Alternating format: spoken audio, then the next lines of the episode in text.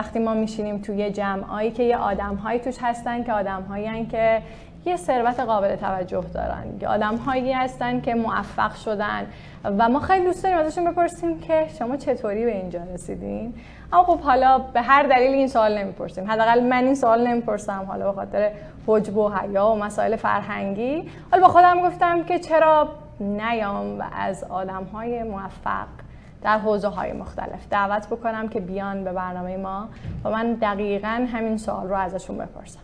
برای این برنامه دعوت کردم از یک خانم موفق یک مدیر موفق که من خیلی ارادت ویژه نسبت بهشون دارم. خانم حاجلی اسقر عزیز ایشون مدیر عامل شرکت مدیر سرمایه کیان هستن و الان می‌خوایم باهاشون صحبت بکنیم. خیلی خوش آمدین. سلام عرض می‌کنم خدمت شما. خیلی ممنونم از اینکه در واقع امروز در خدمت شما هستم. سلامت شما ابتدای صحبتتون لطف فرمودین و در واقع عنوان موفق رو به کار بردید. فکر کنم این بیشتر لطف شماست. و خیلی ممنونم. ولی خب به هر حال خوشحال میشم که اگر موضوعاتی رو داشته باشم که بتونم با شما و مخاطبینتون در واقع به اشتراک بذارم. سلامت باشید خب من فکر می‌کنم ما بیایم از اینجا شروع بکنیم که یه مقداری خودتون رو بیشتر توضیح بدین چون شما تو حوزه سرمایه گذاری خیلی شناخته شده هستین اما احتمالا یه سری آدم مثل من که از این فضا دور هستن خیلی فرصت آشنایی با شما رو نداشتیم. ممنون میشم. یه مقدار خودتون رو بیشتر توضیح بدید سلامت باشید. من مونا حاجی علی اصغر هستم. در واقع شاید به شما اینطوری توضیح بدم که من متولد بهمن 58 هستم. و تحصیلاتم تو حوزه مدیریت مالی بوده. لیسانس مدیریت دولتی دانشگاه تهران فوق لیسانس مدیریت مالی دانشگاه از زهرا. دوره دی بی ای در واقع از دانشگاه تهران گذروندم. همه سالهای کاریم در واقع تو بازار سرمایه بودم.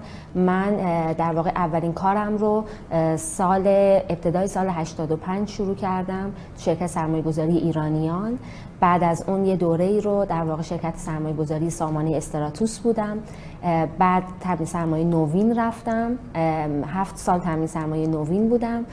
از اونجا تامین سرمایه کاردان رفتم. و حدود دو سال و نیم تامین سرمایه کاردان بودم.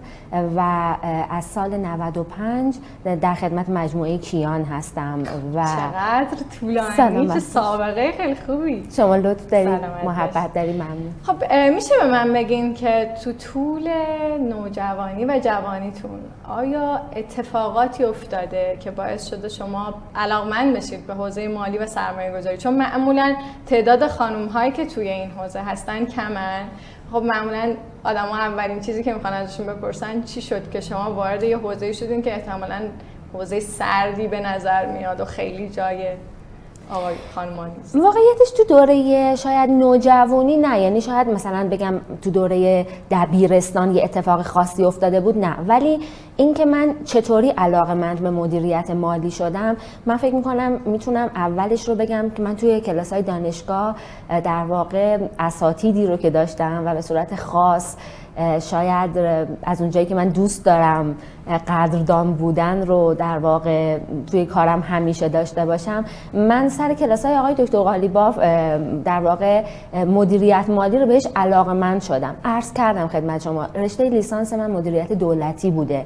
من سر کلاس های آقای دکتر قالیباف که در واقع کاملا به صورت علاقه علاقه منده شخصی سر کلاسشون میشستم علاقه من به مدیریت مالی شدم و فوق لیسانسم رو به خاطر این علاقه و به خاطر نحوه درس دادن ایشون در واقع مدیریت مالی شرکت کردم. اینکه حالا چه ویژگی تو کلاس ایشون بوده؟ اینکه ایشون مرتب سر کلاس از بازار سرمایه مثال می‌زدن. و برای من این بود که چه بازار هیجان انگیزی چقدر اتفاقای خاص میفته چقدر ارز اولیه های خاص داره اونجا اتفاق میفته و خب به نظر من همه این نحوه درس دادنه و اون اتفاقایی که از بازار سرمایه تعریف می‌کردن انقدر هیجان انگیز بود که خب من از ایشون بعد خواهش کردم که من می‌تونم از شما کمک بگیرم و راهنمایی بگیرم که وارد بازار سرمایه بشم و بعد با به هر حال لطف و محبت ایشون به من که یکی از دانشجوهاشون بودم در واقع ایشون من رو معرفی کردن و من وارد بازار سرمایه شدم.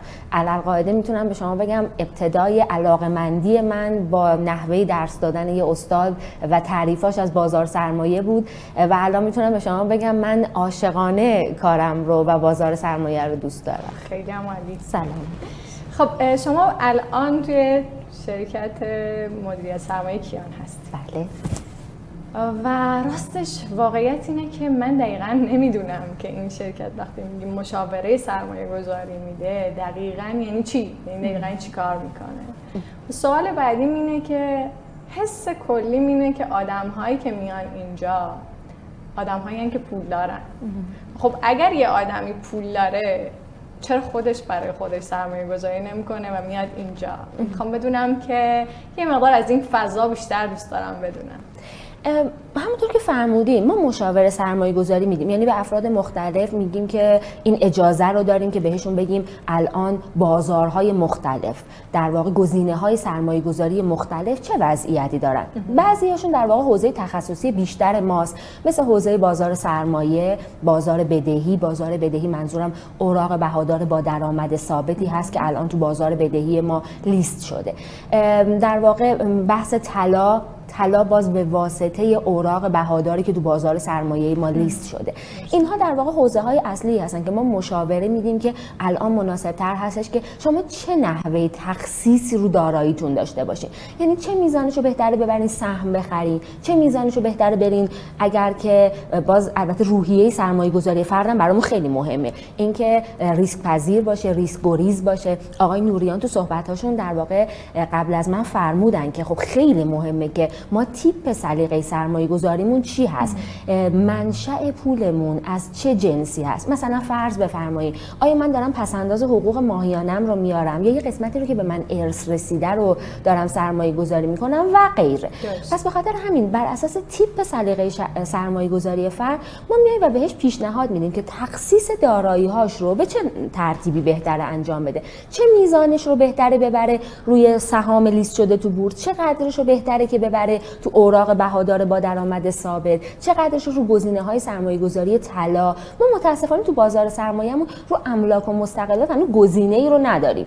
و شاید تو این حوزه خیلی باید مثلا سعی کنیم به صاحب نظراش وصل بشیم و اطلاعات آپدیت رو بگیریم. ولی در حوزه هایی که تو بازار سرمایه هستن ما تو مشاور سرمایه گذاری خودمون سعی کردیم محصولاتش رو داشته باشیم. یعنی یه صندوق طلا داشته باشیم صندوق با درآمد ثابت داشته باشیم صندوق سهام سبدگردانی. و بر همه افراد. فرمودین شما که در واقع افرادی که شاید توانگری مالی بیشتری دارن شاید مخاطب باشن ولی نه, ما می‌تونیم به همه افراد افرادی که در واقع توانگری کمتری هم داشته باشن توی صندوق ها وارد میشن و می‌تونیم ما در خدمتشون باشیم. افرادی که توانگری بالاتری رو دارن ما تو حوزه سبد اختصاصی در خدمتشون هستیم. به خاطر همین طیف در واقع متنوعی از سرمایه گذاران رو ما اینجا ارائه خدمات بهشون میدیم خب برای سوال بعدم می‌خوام بدونم که شما فکر می‌کنید خودتون رو یک سرمایه گذار خوب می‌دونید. شاید از بعد سرمایه گذار من سرمایه گذار خوب نه خیلی نمی‌تونم اسم سرمایه گذار خوب رو ببرم به کار ببرم ولی یه نکته رو می‌تونم عرض کنم. من بیشتر از اینکه بخوام سرمایه گذاری داشته باشم حالا سرمایه گذاری من معمولا سرمایه گذاری من از جنس پسنداز در واقع حقوق های دریافتیم خب هستش. و حقوق هایی که خب در واقع آیدی که سالهای گذشته از کارم داشتم. ولی در واقع این عددی رو که جمع آوری شده از دریافتی هم معمولا مثل همه کارهای دیگه زندگیم از خیلی از افراد مشورت می‌گیرم. یعنی من هم که خودم شاید مخاطب هستم و به خیلی از افراد پیشنهاد میدم که چه کاری رو انجام بدن من از خیلی از افراد پیشنهاد می‌گیرم و مشورت می‌گیرم که بهتر هستش که الان تخصیص داراییم به چه ترتیبی باشه و شما دقیقا الان چی کار می‌کنید من تا سال 97 باز البته شخصی شد یکم سوالا ولی من دوست دارم که مشخصا تو زندگی شما بدونم چه اتفاقی افتاده و از کلیات و بیان کلیات یه کمی فاصله بگیریم. چون حس می‌کنم که مخاطب ها و من به این نیاز داریم که خب خانم هاجری اسخر این کارو کرده با این ویژگی ها شاید منم بتونم برم اون کار رو انجام حتما. اصلا خیلی کار ویژه و متفاوتی نبوده خیلی کار ساده ای بوده. عرض کردم من از یک سری از افرادی که حس اعتماد بهتری بهشون دارم و اونها سلیقه سرمایه گذاری من و اصلا سلایق من رو می‌شناسن معمولا مشورت می‌گیرم. من تا سال 97 به دلیلی که به نظر خودم میاد که توی سرمایه گذاری کردن این مقدار فرد محافظه کاری هستم سرمایه گذاری هم عمدتا تو حوزه با درآمد ثابت یا املاک و مستقلات بوده. از سال 97 به دلیل اینکه ما یه جهش ارزی رو داشتیم و خب این جهش ارزی باعث شد که بازار سرمایه مستعد یک افزایش قیمت خوبی باشه.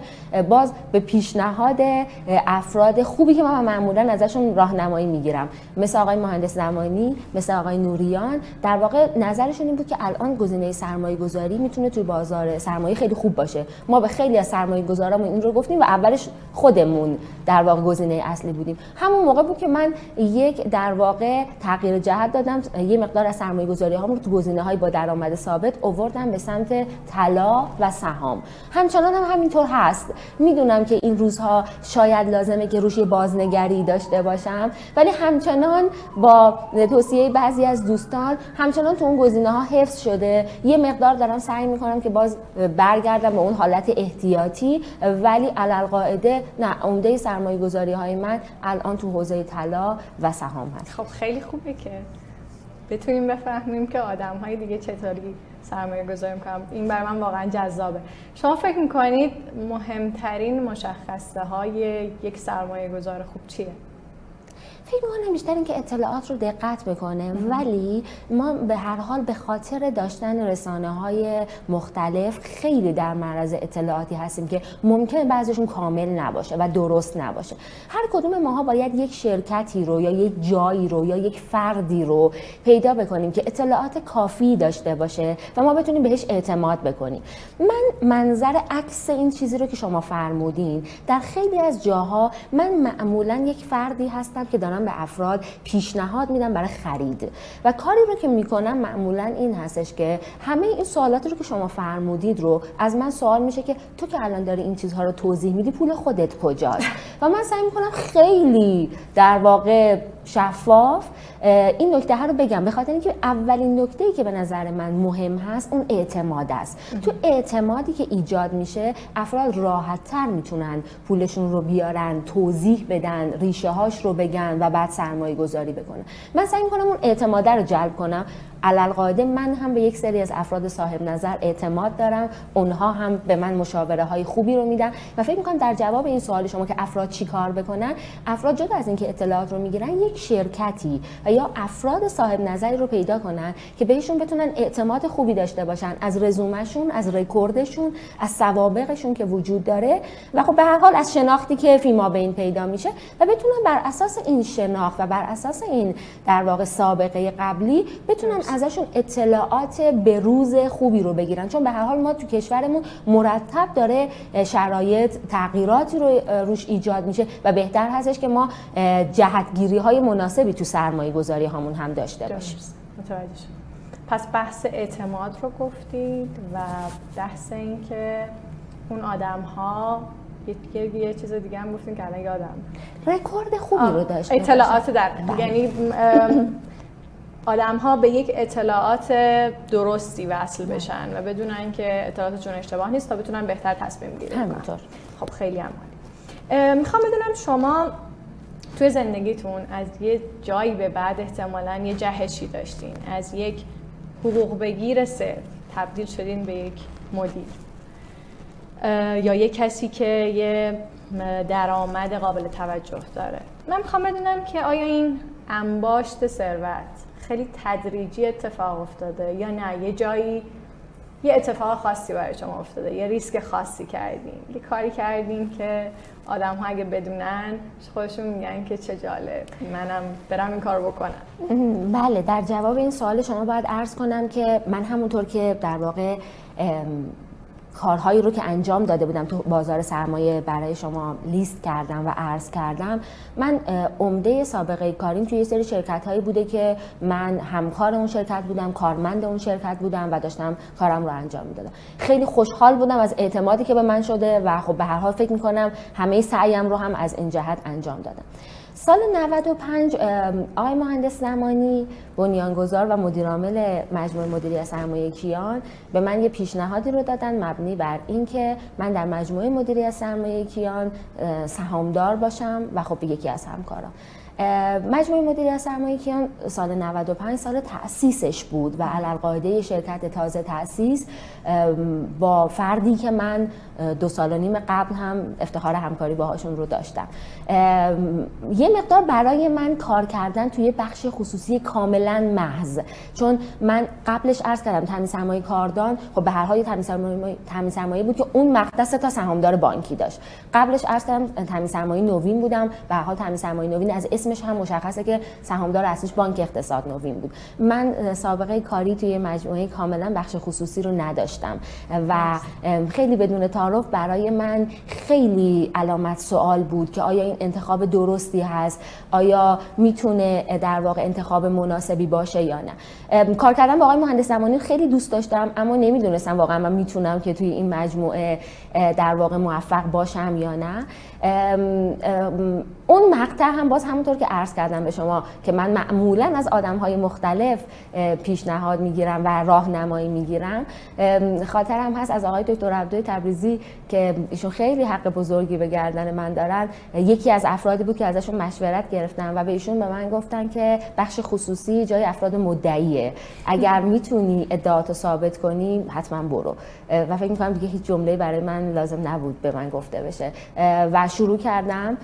و خب تجربه سهامداری توی بخش خصوصی برای من یه تجربه کاملا جدید بود. یه کار کاملا متفاوت که من تجربهش رو نداشتم و می‌تونم به شما بگم که این خیلی به من نکات جدیدی رو یاد داد خیلی سعی های متفاوت معرفی یک شرکت در واقع توی بازار سرمایه با این شرایط. و امروز خیلی خوشحالم که مجموعه مدیریت سرمایه کیان در واقع مجموعه هستش که مجموعه خیلی بالنده ای هست تو بازار سرمایه و واقعا می‌تونم به شما بگم هر وقت که میشنوم کسی در واقع نکته خوبی رو از مجموعه میگه احساس می‌کنم که به هر حال ماحصل زحمت همه اعضای تیم که هر حال در رأسش خود آقای مهندس زمانی آقای نوریان و بقیه دوستان هستن کم کم داره به نتیجه می‌رسه و به ثمر می‌رسه. خب چقدر حس خوبیه یعنی کاش شما بودم. سلامت باشین. شما لطف دارید.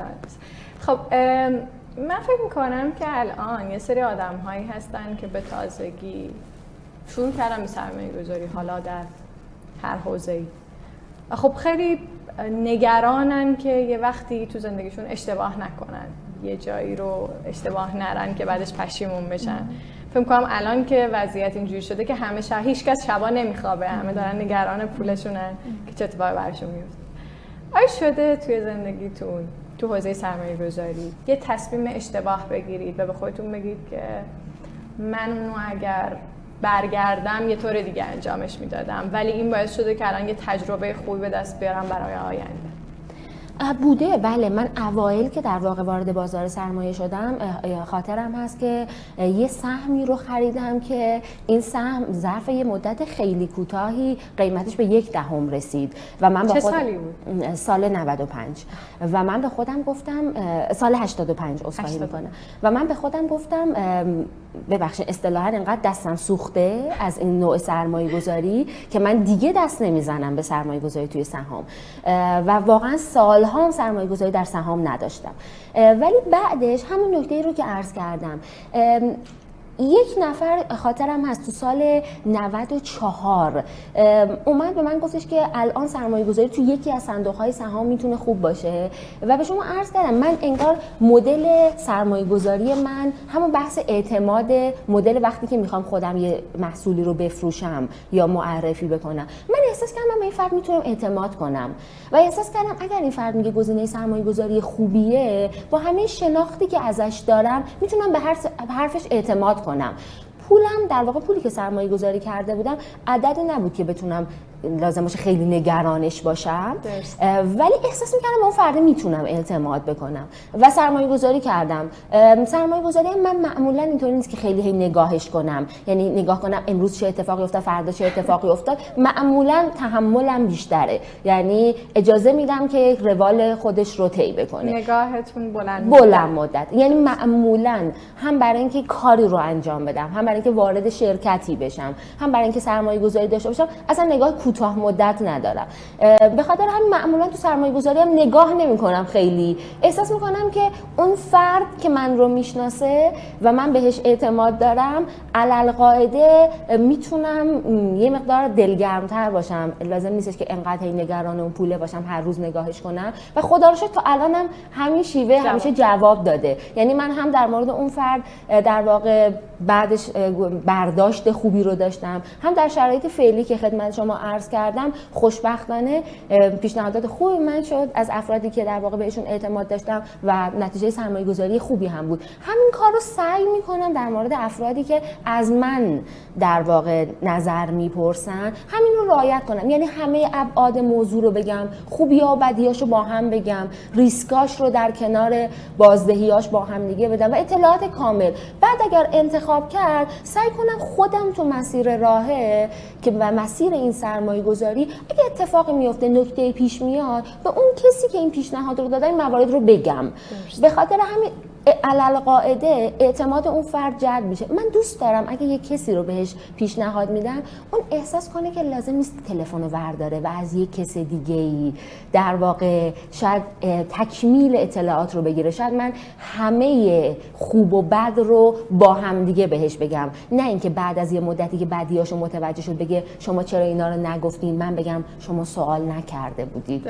می‌دونی؟ وقتی که همه خوب و بد با هم دیگه گفته بشه احساس می‌کنم اعتماد فرد جلب میشه و خودم هم واقعیتش از افرادی که راهنمایی گرفتم برای تصمیم گیری نهاییم با همین فرایند بوده. درست. خیلی عمالی خب من می‌خوام بدونم که آدم ها احتمالا توی زندگیشون الان دارن شروع می‌کنن به پس انداز کردن یا یه پس اندازی دارن و شما تو زندگیتون گفتین که بیشتر سرمایه گذاریاتون به واسطه اون پس اندازهایی بوده که از روی حقوق و مزایایی که از کارتون گرفتین انجام دادین خب سوال من اینه که چی میشه که آدم ها باید حساس باشن نسبت به پسندازشون اینکه یه سرمایه گذاری رو انجام بدن و اینا رو جمع بکنن و همش مدام به فکر این نباشن که حالا بریم الان خرجش بکنیم حالا الان حالا کوتا فردا.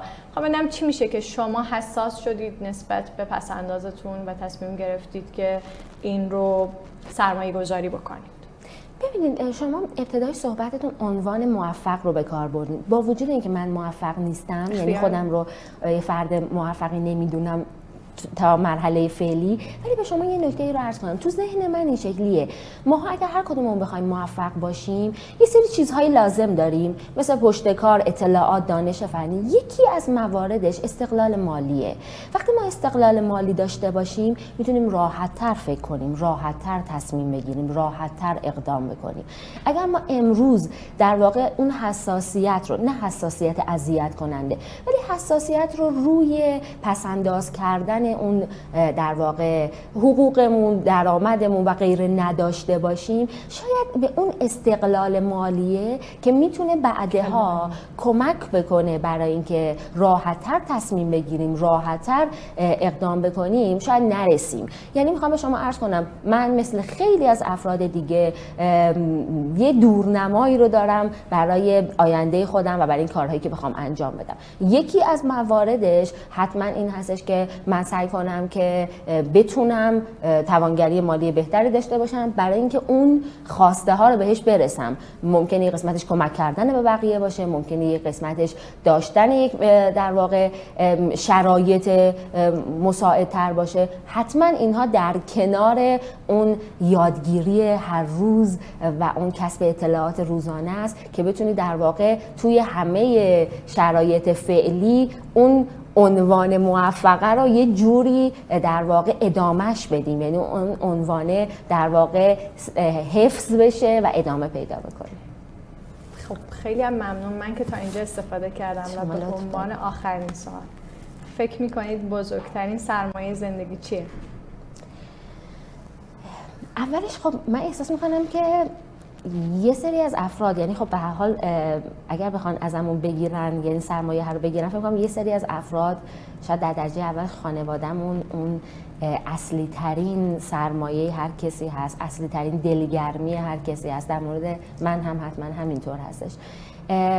نکته دومش رو همون اعتماد است باز. من احساس می‌کنم اون اعتمادی که می‌تونم جلب بکنم یکی از اون بزرگترین و اعتمادهایی که جلب کردم بزرگترین سرمایه هستش که تو زندگیم دارم و می‌تونم به شما بگم بزرگترین حساسیت هم رو همینه. یعنی اگر احساس کنم که اعتماد یک کسی داره از من سلب میشه.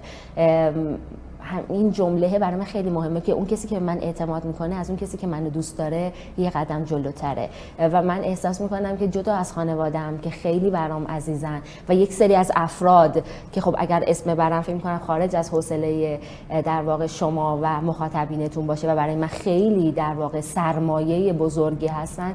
اعتماد افراد و اعتماد به هر حال افرادی که حالا چه به عنوان سرمایه گذار به من اعتماد کردن چه به عنوان دوست به من اعتماد کردن چه به عنوان به هر حال نقشایی رو که من دارم ایفا می‌کنم اون بزرگترین سرمایه من هستش و سعی می‌کنم حفظش کنم. من واقعا از شما ممنونم. خیلی استفاده کردم و واقعا زندگی جذابی داشتیم امیدوارم که بتونم اینو تو زندگی خودم پیاده بکنم. سلامت باشین ممنون از شما و اینکه این فرصت رو به من دادین و به هر حال سوالهای متفاوت شما که خب تا حالا شاید این سوالات رو کسی از من نپرسیده بود یا در معرض این سوالات هم بودم ولی خیلی ممنونم از شما و این فرصت. متشکرم. خدا, خدا شما خب برنامه ما اینجا دیگه داره تموم میشه. من صحبت کردم با آقای نوریان و خانم حاج علی اصغر عزیز. اگر که زمان بندی یه کمی توش بد اتفاق افتاد من عذرخواهی می‌کنم. امیدوارم تو برنامه های بعدی درست باشه. آقای نوریان به من یه تکلیفی دادن که من برم انجامش بدم. احتمالا برای شما هم خوبه که برید این کار رو انجام بدید. ایشون گفتن که بریم و ببینیم که ما چقدر پول داریم چه بازه زمانی می‌تونیم این پول رو دست بهش نزنیم و اینکه چه هدفی داریم. این هدف ما چیه؟ می‌خوایم با این پولمون در نهایت به چه چیزی برسیم؟ فکر می‌کنم شما هم می‌تونید به عنوان یه تکلیف این رو تو خونه انجام بدید.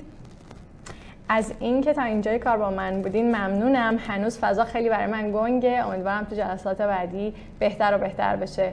تا فردا مراقب خودتون باشین. خدا نگهدار.